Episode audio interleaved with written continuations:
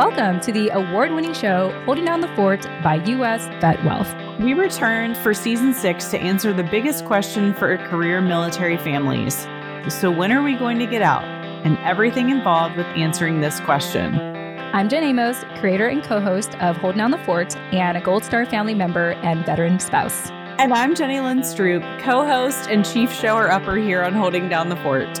Together, we will converse with special guests from and for our military community to share knowledge and resources and relevant stories on how we can best hold down the fort while on active duty, going through transition, and into post military life. Now, let's get into the show.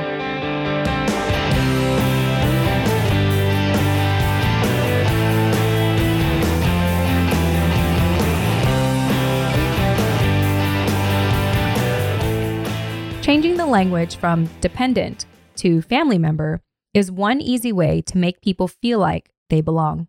A quote by Jennifer Barnhill. In Jennifer Barnhill's research of studying the military spouse community, one theme stands out the desire to belong. Although she can relate as a military spouse, it has become her sense of responsibility for her to collect data to support, represent, and advocate for the military spouse community as a whole. She explores why pivotal roles within the military spousal support organizations often go unpaid, how the word dependent continues to send a negative message, the importance of finding connection no matter what, even if it's not with fellow military spouses, and much more. Jennifer, it was such a pleasure having you on our show. Thank you again so much for joining us. And as the producer of the show, I really get the privilege of listening to this a second time around and, you know, just having a deep appreciation for people such as you to take some time to be on our show today. In addition to that, I do want to take this moment to thank our show sponsor, US Vet Wealth. Do you want to ensure that your military benefits is going to set you up for success in post military life? Well, whether you are a career military family about to transition, or you are already a military retiree, US Vet Wealth is now giving a free assessment to help you ensure that you have the best strategy for you and your family to be set up for financial success in post military life. All you have to do is go to our website, usvetwealth.com. That's U S V E T W E A L T H.com. And right on the homepage, we offer a free assessment to help you answer these questions. The good news is that there is no email opt in necessary to take these quizzes. So it's really just genuinely an opportunity for you to ensure that you and your family make the most confident and informed financial decisions for post military life. So go ahead and visit our website now, usvetwealth.com. That's U S V E T W E A L T H.com to go ahead and take that assessment now. All right, with that said, please enjoy our conversation today with Jennifer Barnhill.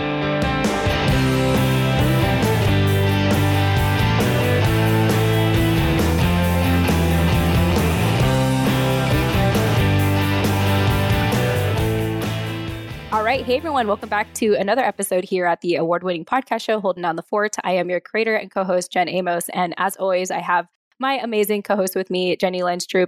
Jenny Lynn, welcome back to Holding Down the Fort. Hey, glad to be here today.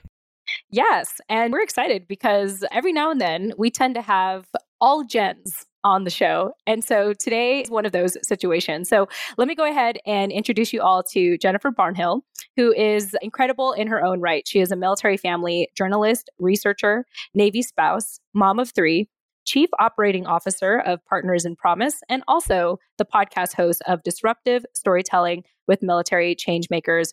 Really excited to talk to her today because she has done a lot of work in creating awareness around military spouse groups so without further ado, Jennifer, Jennifer Barnhill, welcome to Holding Down the Fort. Thanks for having me. Yeah, there's a lot of Jens in this this uh, virtual room right now. yes, yes. I'm excited to say everyone's like full names, just so our listeners know. I'm Jen Amos, in case anyone's wondering. but yeah, it's just it's just always fun to run into other Jennifers. It reminds me, I was saying this offline, but it very much reminds me of like back in my elementary days when there was like six Jennifers in one class. So we'd all go by like Jennifer and like our last name initial kind of thing. So I was like Jennifer A and there was like Jennifer G and all that stuff. But anyway, all that aside, it's great to have you, Jennifer. I have been reading a couple of your articles out there, like in Military Families Magazine and Warhorse. And let's just open up with that. And the fact that you are a military spouse and a military family journalist, like being able to talk about the family experience must be so fulfilling and personal for you. Yeah. I mean, so I've always been a writer, right? The topics have always changed, you know, with the military life. Like my husband and I have been blessed enough to live Oconus twice in Japan, where I got to write about, you know, traveling the world and what restaurants to check out, you know, before smartphones. So I'm giving like step by step, turn by turn directions and as part of my journalism. And then as, you know, the years progressed, that kind of changed and the writing ended up turning a little bit more into advocacy because it was personal, you know, like this is that, the mm-hmm. things, the stories that are impacting my friends, my, you know, peers, myself. And so it is one of those weird, I wear a lot of hats because I could write a story and it could impact me directly or it might be doesn't, but it impacts people I know. And it's really been an honor to represent the stories of my friends, really. Yeah, absolutely. There's one thing I want to get out of the way first because this has also been a pet peeve of mine. You wrote about this in your article, A Military Spouse's Journey from Annoyance to Advocacy on the Warhorse. And in the article, you open up by people always asking you, Where are you from? and I personally find this as a pet peeve because, you know, having been a military child with parents from the Philippines, but being born in Japan in Yokosuka military base, you know, on American soil, I always get asked all these odd questions. So, how do you deal with that question when people ask you, you know, Jen, where are you from? Yeah, it really just depends on the context, right? So, if they're asking where I'm living, of course, that's a really obvious, you know, answer. I'm right now, I'm in Monterey, California, which is great, beautiful. It's always the same, you know, degrees outside, although it's like cloudy right now, which who knows. But if they ask, you know, it doesn't, I don't know, it doesn't, that doesn't bother me as much. The times where it bothers me is when I'm dealing with advocacy and reporting. And it's maybe a legislator who's like, are you in my district? I'm like, well, maybe no. Mm. But, but I live here now. You know, I'm not, a, I'm not registered to vote here, but I live here and it impacts me. And so defining where we live, the way that that comes to me as a pet peeve is when it's almost used against us. Like you're not going to mm-hmm. be here for any length of time. You're really mm-hmm. not invested in this community. So you're really not from here, whatever from here means. so in that sense, I love and hate that question because I think that it really gives like a context of what experiences you've had in your life. Like it's amazing mm-hmm. that you were born in Yokosuka, which by the way, my daughter was also born in Yokosuka. She has that certificate of birth abroad. Um, and so yes. it's such a cool story. Like that's an amazing story to to get to share with people. But it, it is one of those things like we belong everywhere and nowhere at the same time. And it's really hard.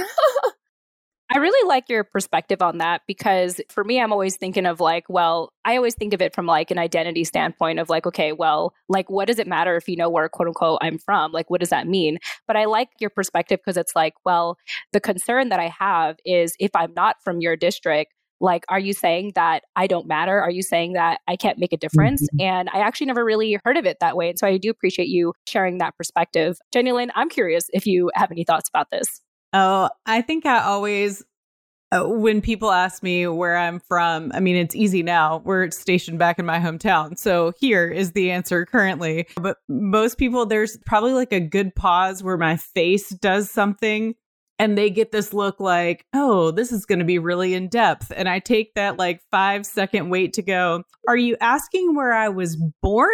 Or are you asking about like my experience, you know, as a military spouse? Because those are two very different questions, you know. And I think about it often in, in terms of my own military kids, like they were born in the same city I was born in, but they really grew up in Southern California. And now we're like back in the place where they were born. But the cultures are very different. And so it's always an interesting, you know, I think very much I look at things with a writer's mind as well. And it's like, what's the story here and how much can I share with you about that question?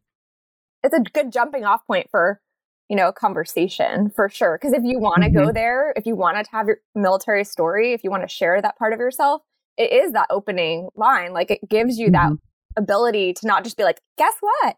I'm associated with the military. It's it's just part of your story that is connected yeah. to the military. So it is organic way to kind of share that part of yourself. Yeah, I don't know. It just you guys got me thinking. So it's like now that we sort of have this established that you're saying that part of why you don't like hearing the question is it almost sounds as though if you're not like from there, you're almost alienated. And mm-hmm. It's almost as if you are not considered a credible source or someone as credible to make a difference in that area. And yeah, it just gets me to think about like how odd that must feel to be like, well, I am here and I do want to make a mm-hmm. difference and I'm going to try to make a difference anyway while I'm here, whether you think that I can't or not. And so I think that's sort of like the attitude I feel like I'm getting from you. Yeah. it's well, like, I'm here, I'm going to make a difference. it's exactly what we're here to talk about today. It's, mm-hmm. It goes back to like, where do we belong and how, who, mm-hmm. what programs exist to support who we are within this space? Because, you know, part of my research, I'll try to keep this as, as short as possible. I told you about how I've always been a writer, but why did I take on advocacy? It was because of one person that I met when we were in San Diego, and she received a really devastating diagnosis. And it was heartbreaking for the entire community. You know, how do you, you see her and she has kids, my kid's age.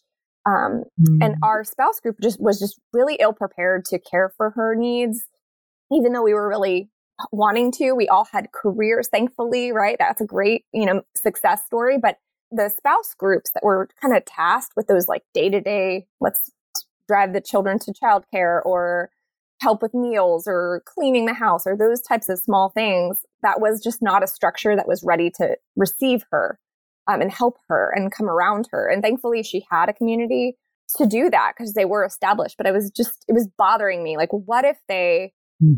hadn't been established like this. If they were brand new, they didn't have the financial resources to kind of like bring in a, a, family member or whatever to come and help them. So was just there was just a lack of this support, and you know that her story was just kind of the spark that made me want to understand these structures, these spouse group. If that was the system that was supposed to come around us, then how mm. important was it? Was it an official group? Was it, you know, what what's going on? You know, is this part of the military? Mm-hmm. Where do we belong? Where do we fit? How, how can we, as a community, come around people who are in need?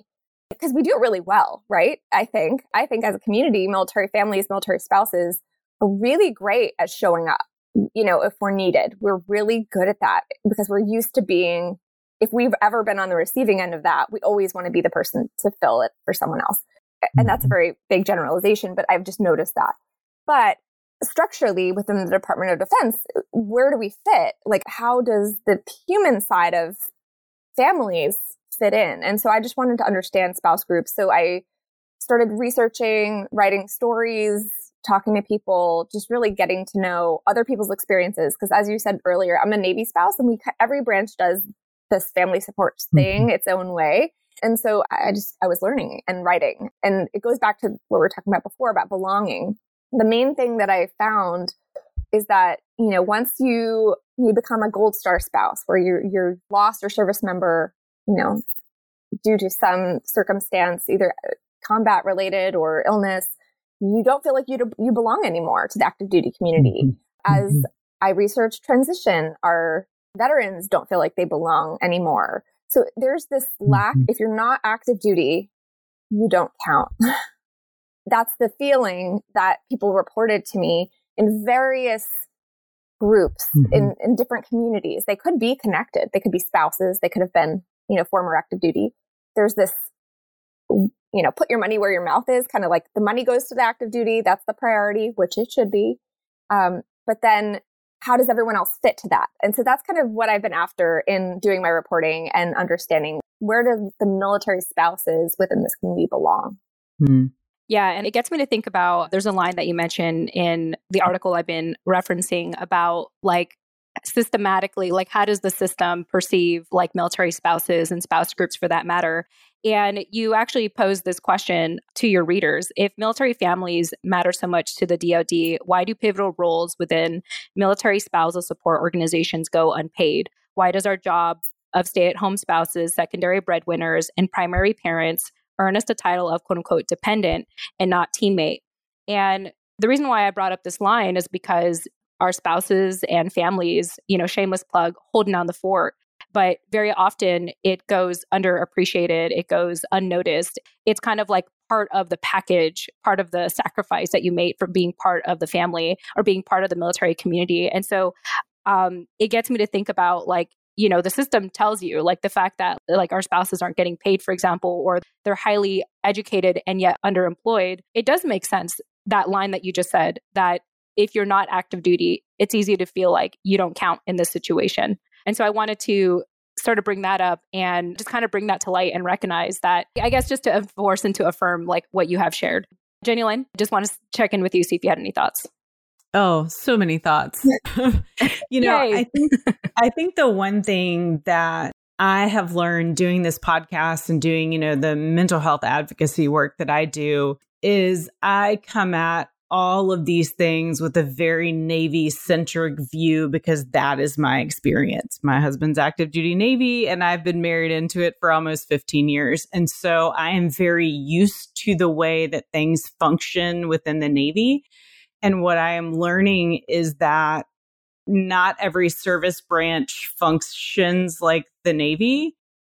And it is fascinating to me that with an all volunteer force, there isn't more DOD regulated things like those spouse positions because there are some branches of service where the spouses do get paid to run a spouse group, or there are spouses who are paid to run certain portions of like military life. Like the Marines have the DRCs, um, the deployment readiness coordinators. Those are paid positions, and those people manage like, I'm going to screw up the word because we're not a Marine Corps family, but you know, they manage like whole groups of Marines and their families. And it's fascinating to me that the Marine Corps is part of the Department of the Navy and they have paid positions and we don't. And so, you know, I think that's what's hard too when you look at this holistically is like, not everybody is the same. And it's like, well, but we're all doing the job, right? Like, you know, our active duty service member is a volunteer uh, or volunteered to be a service member, and we're all subsequently connected you know. So why is there such a wide range of how you know, spouse groups function or paid versus unpaid. And then largely, I mean, the emphasis still is largely on volunteer service. And I've always been fascinated by the fact that we have an all volunteer active duty force. And also then the DoD relies so heavily on all the families being volunteers. Well, uh, I have so many thoughts.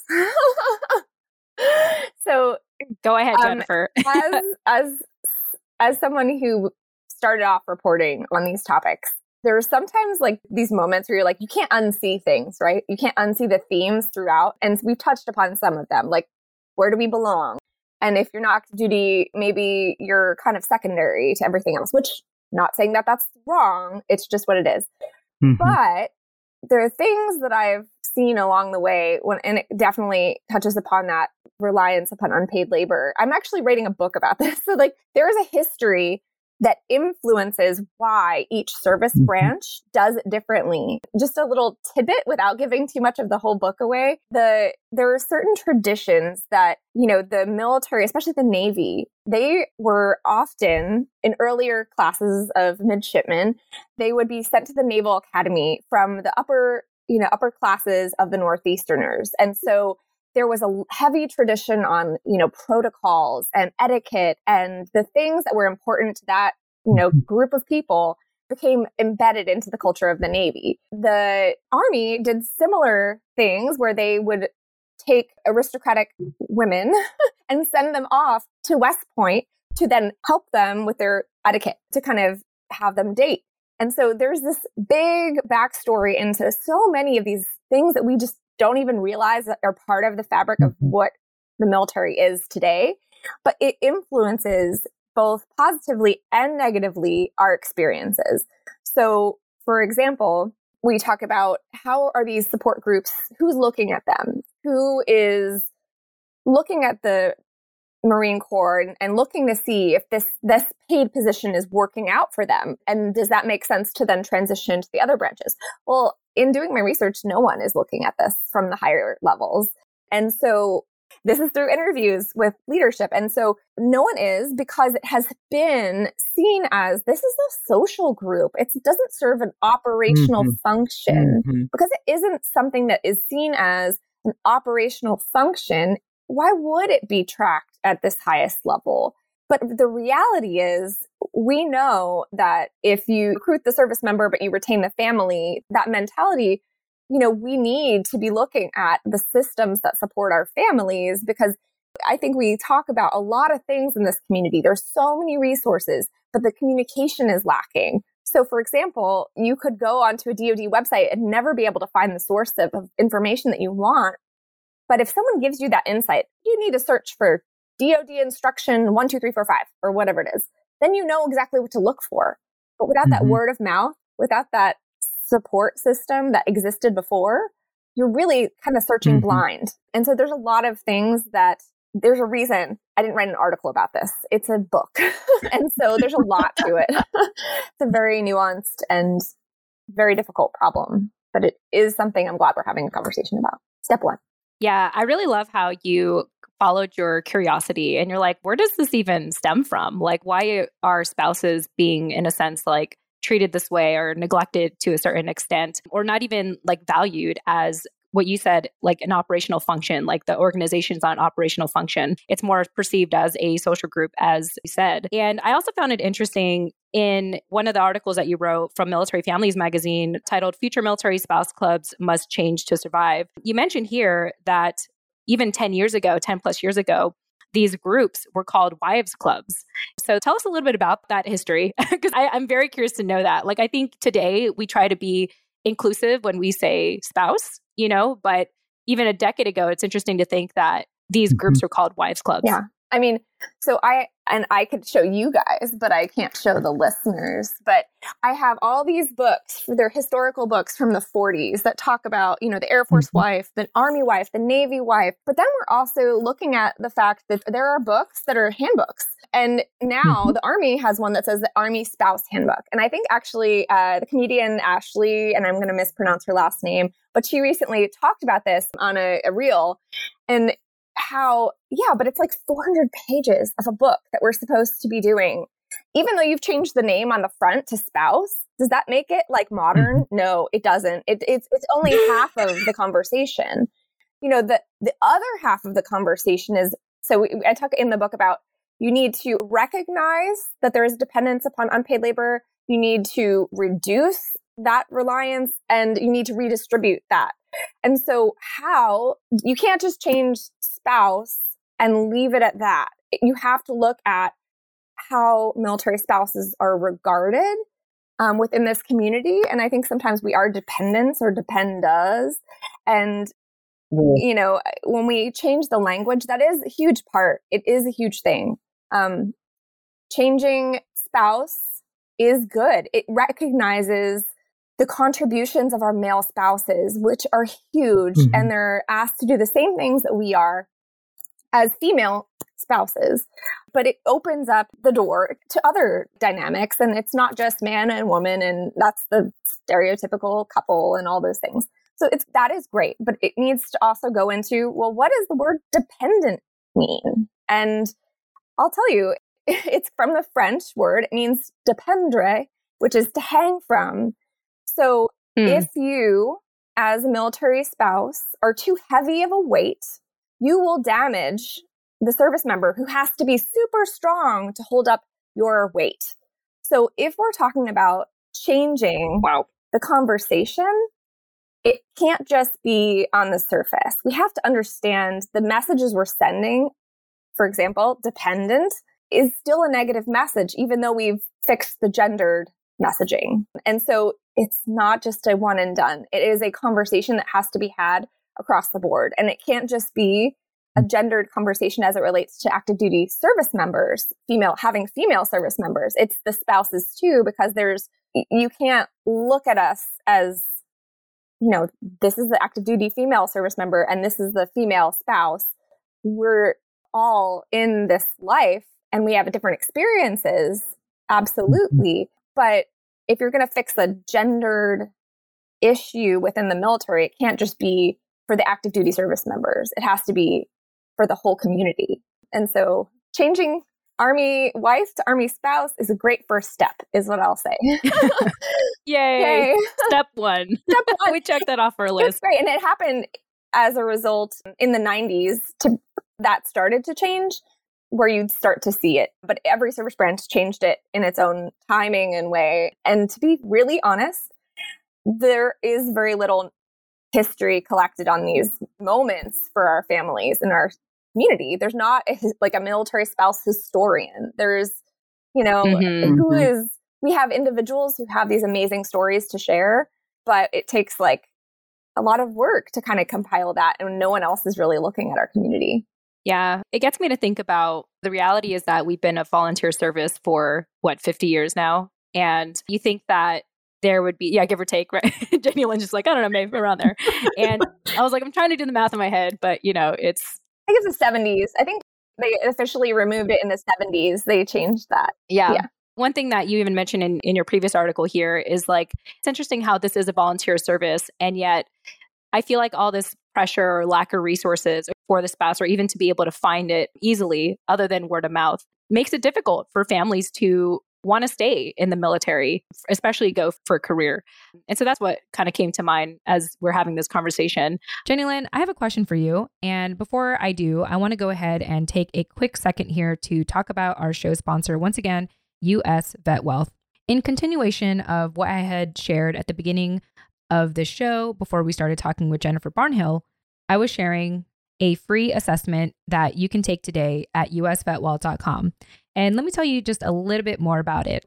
So, for someone that is interested in ensuring that military benefits such as the Survivor Benefit Plan, SGLI or VGLI, or TSP, which is the Thrift Savings Plan, is right for you and your family, you can go ahead and visit our website. And what will happen is when you click on the take assessment, you will receive a pop up in which you'll see my husband, Scott R. Tucker, talking a little bit about this assessment. And it actually gets broken up into two different assessments. So if you are someone who is really looking to explore alternatives to the survivor benefit plan and see if any alternatives is better for you and your family, there is a separate assessment for that.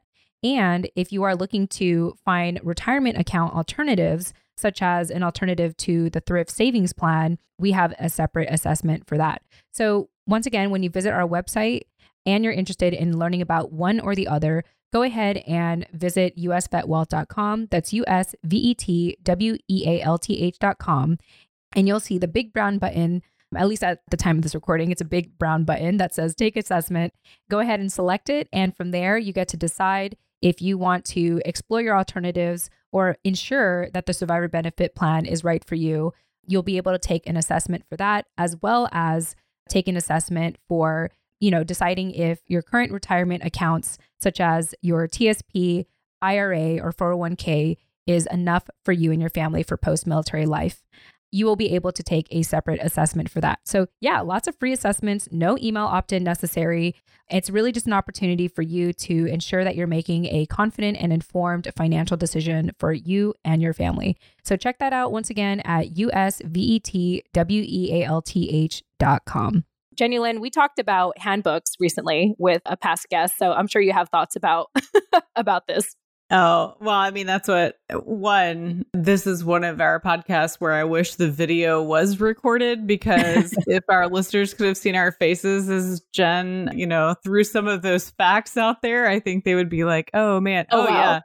So they also would have seen me staring at the bookshelves behind me because I have some of those manuals from the 40s one because they're historical documents and two i was once tasked with updating the navy one and I very much like Jen, like came to like a, a kind of an impasse of like, well, what makes these still relevant? And if they are still relevant, what do you put in them to make them useful for the people who are supposed to be using them? Because the comedian Jen mentioned, um, she actually talks about like, does any, most people get them as gag gifts? Like, what are you supposed to do with a manual about how to live life as a military spouse? Everyone's experience is broad.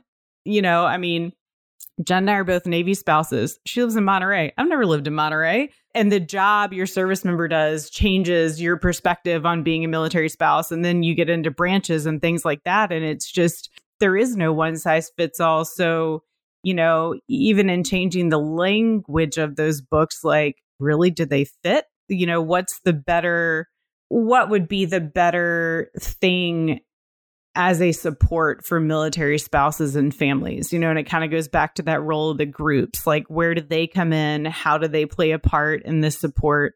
You know, and then that whole like dependent thing. Holy moly. That's a whole other, like, that's a whole other ballgame.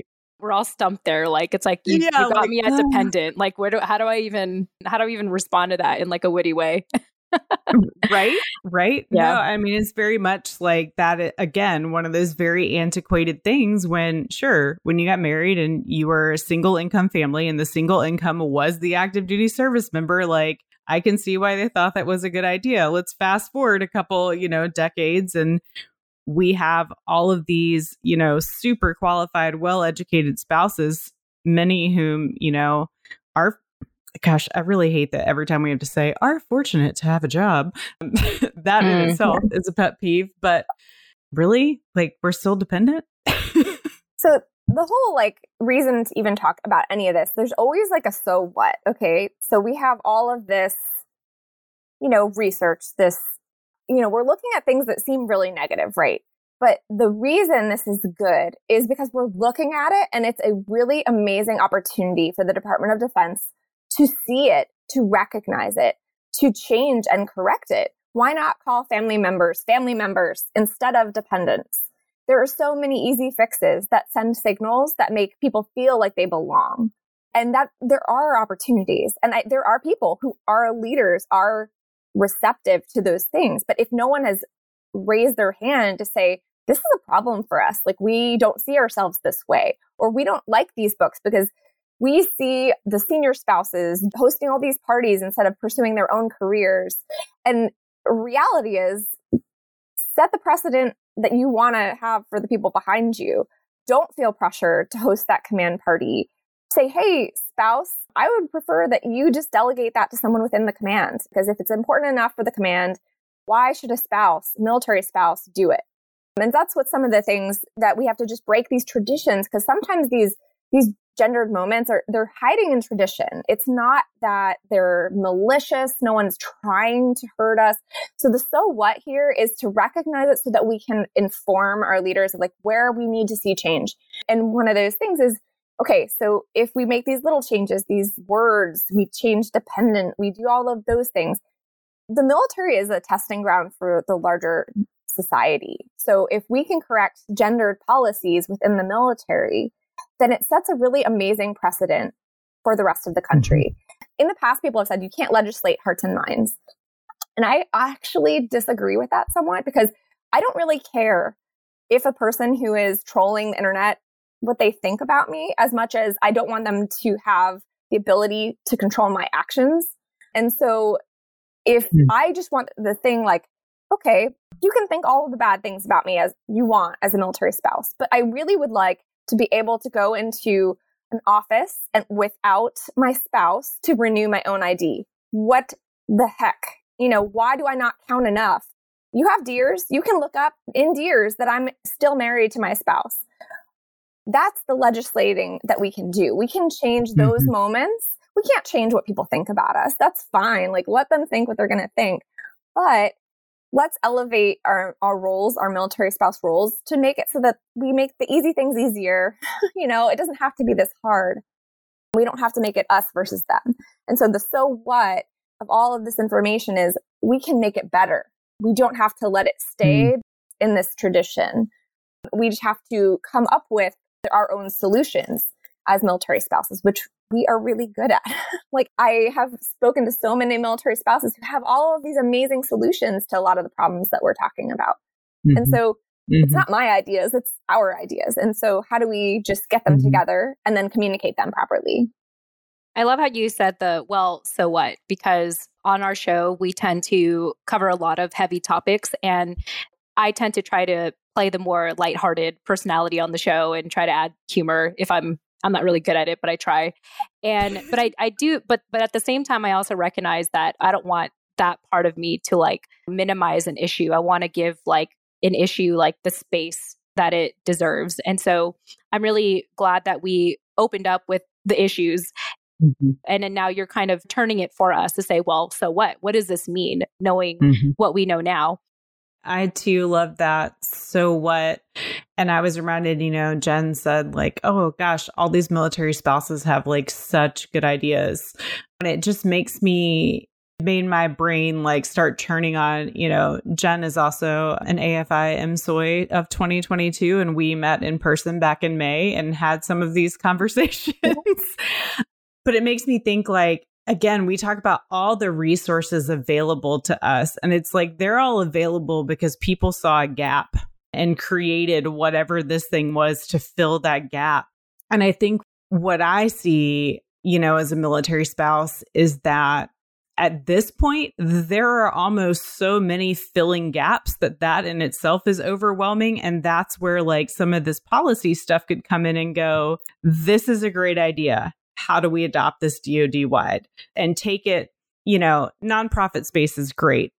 And also, like there are so many, it's hard to like wheedle them down to know which one you need. Whereas if some of them were more policy wide, they would be able to help the larger majority and be easier to find. And I think that's where like my hope goes now. Like I've been in the room with a lot of these people who are the gap fillers and it's great and we have a lot of people that now are coming together and crossing over their advocacy to create a bigger broader thing but until it's really seen as like oh these people filled the gap because it was there versus like the like kind little pat on the head like look at you guys doing your cute little thing to like fill all these gaps we have in policy. You know i think that that's where the so what goes for me is like we do have a plethora of like great ideas and and excellent advocates and now what do we do with those things other than continue to start nonprofits that then compete for each other for money i'm going to ask like i'm going to ask a question Does that sound anything like free program evaluation to you? Like, so this is another example of free labor because the military spouses are filling this gap. It is, they perform essentially free program evaluation for the Department of Defense programming. that's all I'll say. it, it is it is it is one of those things like because we step up because we're the ones experiencing it and that's how nonprofits yeah. are typically formed so that's not unusual the issue is mm-hmm. that we don't have the ability to change DoD programming. So we right. do it our own way and then it becomes band-aids, a lot of band-aids instead of fixing the underlying issues, which it yeah. just takes a lot of effort. It, it, has happened, but it's not the norm. And like you said, then you end up swimming in resources and that's kind of, it's harder for families. And so you know, my advice to people is always don't start another nonprofit. Find someone who's doing the work that you believe in and then join them and help them. But you're right. There's a lot of nonprofits. It's really hard to navigate. I mean, I think that's great. And I I love your charge there of like find somebody that's already doing the work you want to do and join them because that is the bigger gap fill versus one more nonprofit. I mean, I've worked on a variety of boards and committees, and one of them is, you know, funding for local nonprofits. And it's like, man, we get applications from 15 organizations essentially doing the same thing. They all have a different name, and they one of them might serve this handful of people, but it's like it, there is only so much money to go around. It's like if there are 15 nonprofits applying for the same pot of money I'm just going to say San Diego because that's where I was in San Diego that are all providing, you know, military kid programming, for example, then that would be like you said, you know, that's where a lot of spouses are really doing the work for DoD of like, hey guys, this is where we have a gap. Here are 15 people just in California like applying for a set amount of money. Like, and one, they either can't all get it or they're going to get such a small amount, it's not actually going to fund the programming they want to fund. Yeah. Just hearing you both talk, you know, clearly it always seems like there's this extremities of there's two extremes. There's either not enough resources or like way too many resources. Mm-hmm. And so I think what I want to do for today, Jennifer, is to, you know, for people that are listening to our conversation today, let's talk about like action steps that they can take today. And I know that a big thing that you have been an advocate of is like redefining how can we help our military families, military spouses feel like they belong. I know that's been a big part of your work. So let's dive into that more now and maybe share like what you have been doing on your end and what families, family members can do today. And of course, I know we want to push for policy as well, but let's start with those first two. Yeah, no, um, and so my work was really just focused on trying to understand spouse groups and the role, but the themes that came out of it, like the data that came out of that survey that I did in 2021, it was like May 2021, was that the more people were plugged into any sort of community, the more you know, positive their outcomes were, which is not groundbreaking. You know, this is something we can kind of see throughout, you know, our Blue Star family uh, research, and it's just confirmed. It's just, it was one of those things where I wanted to understand um, also the role of of participating and volunteering in these groups and how valued people felt by certain members of the community. So, for example, like how valuable is your contribution? Do you think um, does your spouse value it? Do your other military spouse friends value your contribution? Does the command leadership value it? Does senior leadership value it? And so the further away, you know, those there's those close ties, and then there's like those, you know, further away, their ties. Further away you got to the relationship, the less valued people felt by those groups. And so, mm-hmm. Mm-hmm. you know, of course, you know, if you want to feel valued, then you're making connections in your local community and whether that's and I'll say it, spouse groups were not the only form of valuable connection. It was worked for some people. Some people did not find that to be fun. I, I and I've done a lot of um, qualitative interviews since conducting that survey. And so that's where some of that information comes out of is that I was a male spouse and I went to a spouse group and I didn't feel like any of the items or activities were catered for me or it didn't mm. feel like I felt welcomed like in name, but then the activities weren't at the times I could go. And so I just mm-hmm. found connection in a running group or whatever it was.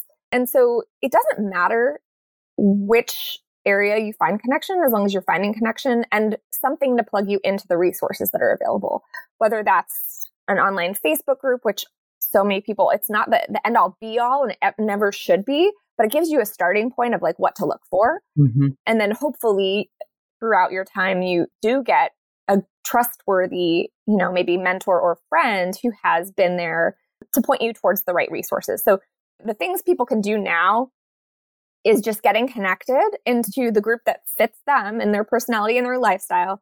You know, if you're mm-hmm. we're having issues finding employment, there are groups out there that you can plug into to advocate and they can give you advice. And if you're looking to start a small business, they can help you there. There's always a resource for mm-hmm. whatever your circumstances. So find something that fits you and plug in because it was those points of connection that helped people feel valuable within their communities in whatever way that would be. So that would be like how you could start as an individual. Not exactly like groundbreaking. Yeah. but it is the data confirms that that's a great way for people to feel valuable within the military spouse community. You know, when I hear about community, I think about how people used to always tell me that, hey, Jen, you're stressed. You should meditate. You should breathe. And it's something I like detested for like a very long time. And like Jenny Lynn knows, I'm like, I hate meditating. But like, it's like once you get into it, it's like you realize how fruitful it is. And I feel like community can be the same way. Like everyone knows that it's better to be in community. Everyone knows it's better to be connected, but to actually put in the practice and to kind of find your tribe, even if it's not amongst the military spouse groups, as you sort of hinted, like so long as you find it, that's like the most important thing. And I like how you said that you feel valued, you feel like you're contributing, and you and you also feel like you're getting access to resources to make to make mm-hmm. whatever situation circumstance you're in a whole lot better. And that's really good advice to give to the direct listener who is like, well, what can I do right now? How can I like reframe my situation? How can I make better use of where I'm mm-hmm. at right now in, you know, how do I prevent feeling isolated, you know, et cetera, et cetera? I think that's excellent advice. And it reminds me of a, a mentor I have who was a huge proponent of the both and like both join whatever military group is around, whether it be the Facebook group for the area or the family readiness group or whatever's available, and also go out in town. Because the truth is, is like this military life in regards to a life is fairly short lived. I mean, you have plenty of people who don't retire out, and even those that do, I mean, you're looking at a 20 to 30 year snippet and then it comes to an end and similar to what we talked about in the beginning of this conversation where like once you get out there's this real like misplaced sense of belonging where you don't feel like you belong. Having that both and while you are an active duty military spouse is a huge benefit I, I think and i have seen in this mentor of mine there her husband is now retired and you know she's like I'm loving life, but it's because she didn't put all her eggs in like the military spouse basket. She went to the gym and, you know, volunteered in her church. And, you know, I have found the same, the same for me that I need the both and because I find, you know, the best military related resources do come from the other, you know, people that live this lifestyle. But also, like, knowing where like the fireworks show last night like came from the local Virginia Beach page. Like, you know, I mean, so there's I think it's both and you can find belonging in in all of them, you know, as someone who's lived in a completely civilian duty station and then lived in two very heavily military duty stations, it is knowing how to and and belonging to both sets that I really think make this life both more interesting and more helpful. I mean, you need people who aren't also, I mean, it's great that we have neighbors who like aren't military. You know why? Because largely they're home. like, you know, I can count on, you know, just this last week how often I've called the same neighbor because she and her husband are home at night and I have needed help. And so finding that wherever wherever you can and not sticking specifically to one or the other, I think is is Excellent. And I think it's important to note like, if you want to participate, great, participate, volunteer. Mm-hmm. Volunteerism is mm-hmm. great mm-hmm. and helps you. There's so many benefits to volunteerism, but mm-hmm. don't do it because you think you're going to help your spouse's career or because you feel pressured to do it or any of the things that are mm-hmm. perpetuating what we were talking about earlier, where it's like, this is not yeah. what, this is not what the DoD wants either. No one wants that. So if that's not you, if that participating is not who you are in that group, don't do it. Find another group where you feel mm-hmm. like this is what you want to be doing. Because mm-hmm. reality, I hope, your participation is not going to positively or negatively impact your service member. So participate if you if you find that that's a place you thrive and your community is there and your tribe is there.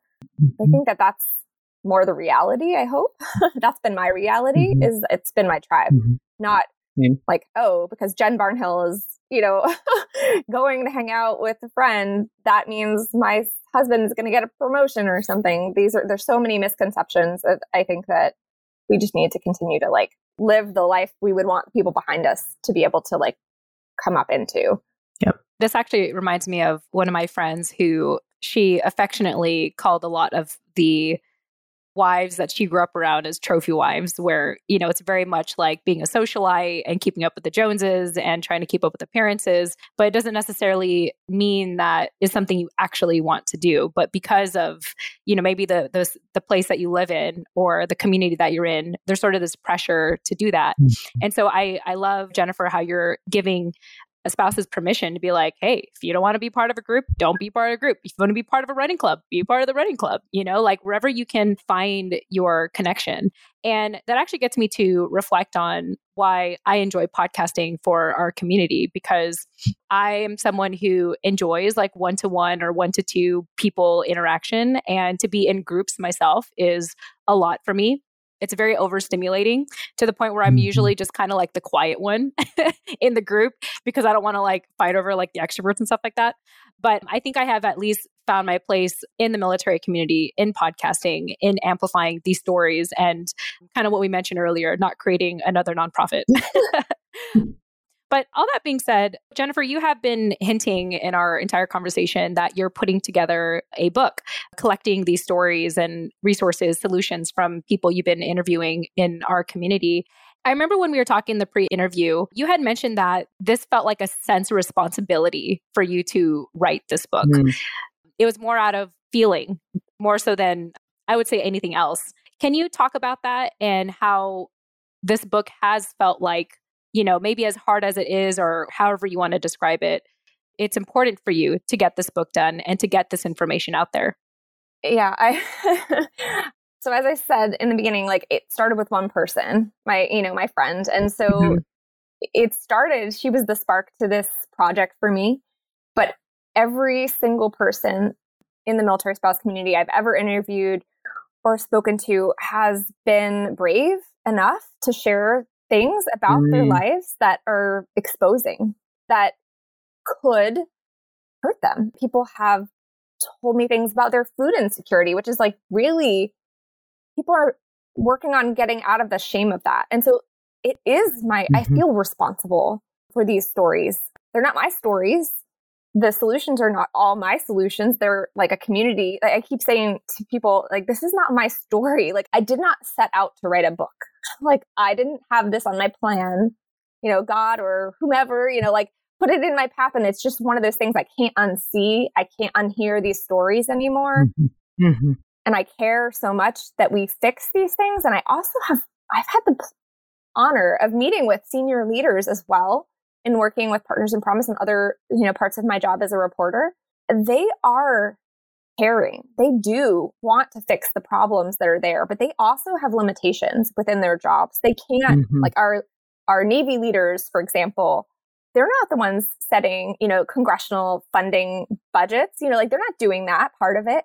So they need us and we need them. And so Mm-hmm. I feel it is my responsibility to see like both sides. Like I see what the leadership is trying to do. I see what our families are going through and can't not write it.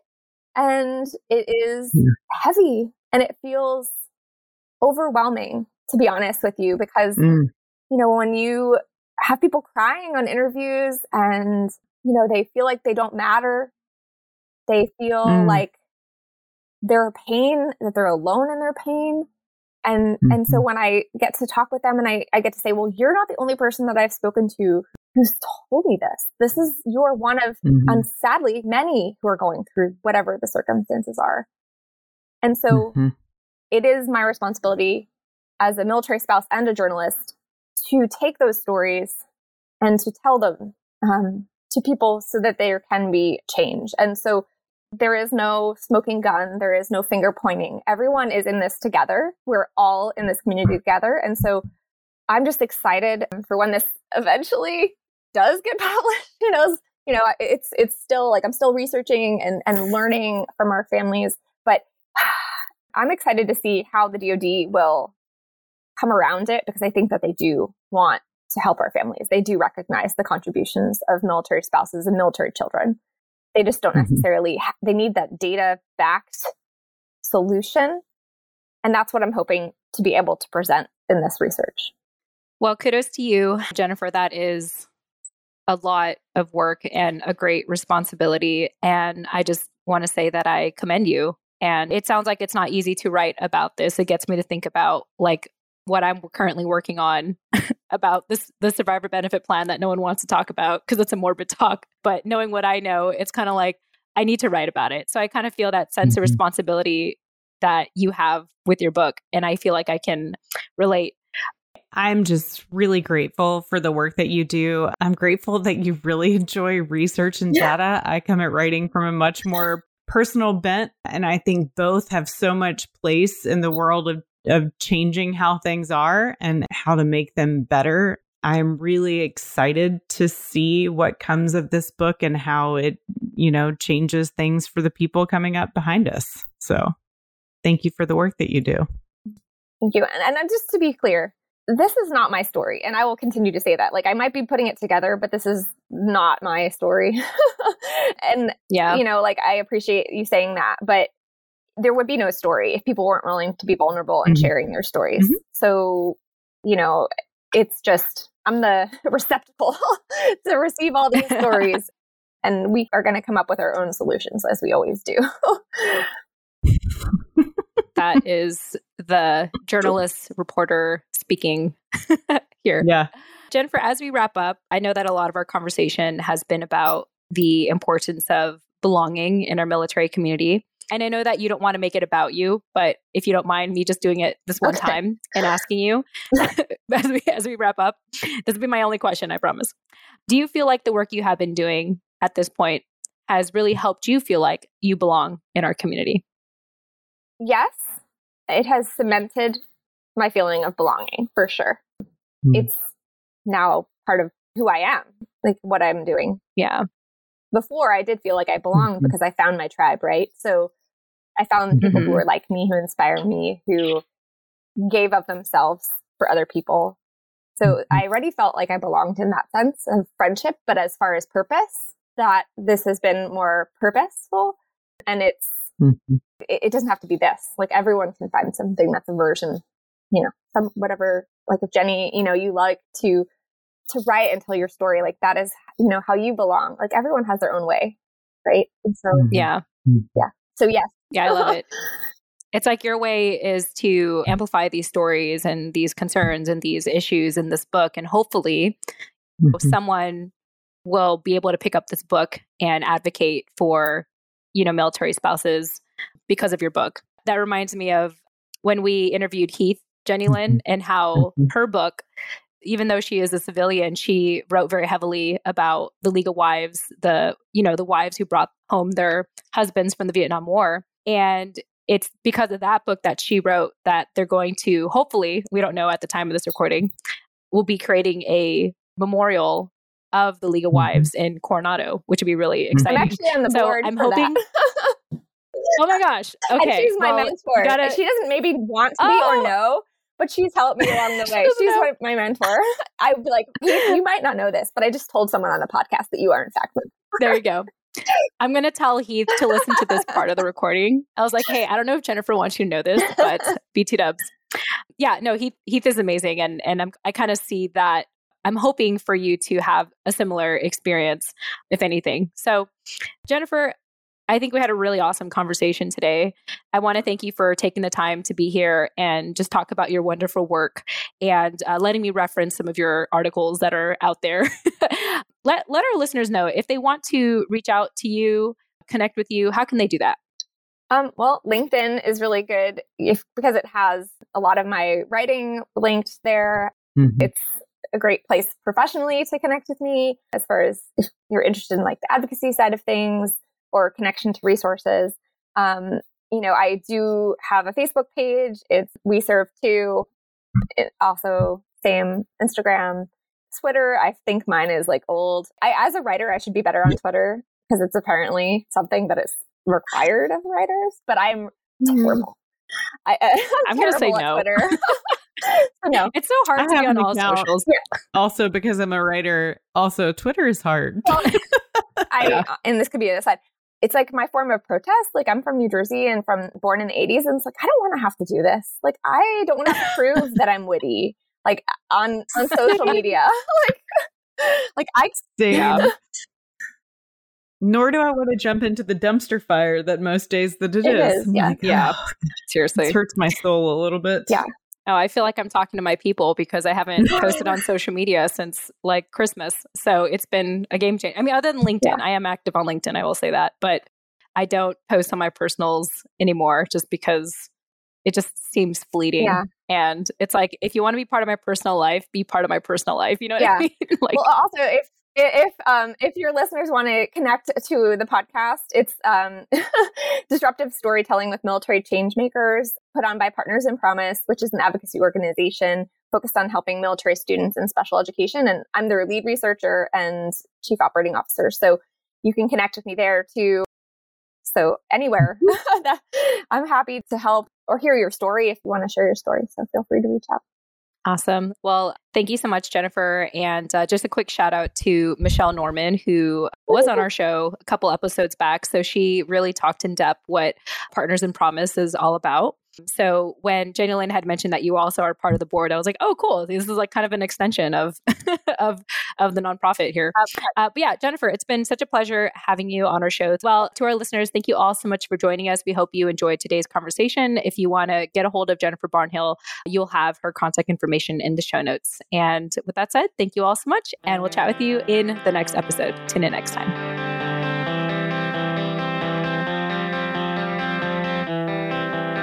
Hey, thanks again for joining us at Holding Down the Fort by US Vet Wealth. Once again, I am your co host, Jen Amos. And I'm Jenny Lynn Stroop. Thank you so much for listening to our show. If you've gotten a lot out of our conversation today, be sure to leave us a five star rating review on Apple Podcast or Podchaser. Or you can leave us a kind LinkedIn recommendation on our LinkedIn profiles. Learn more about Holding Down the Fort by visiting holdingdownthefortpodcast.com and there you'll also be able to find us on social media and how to contact us directly. Thank you all so much for joining us. Until next time.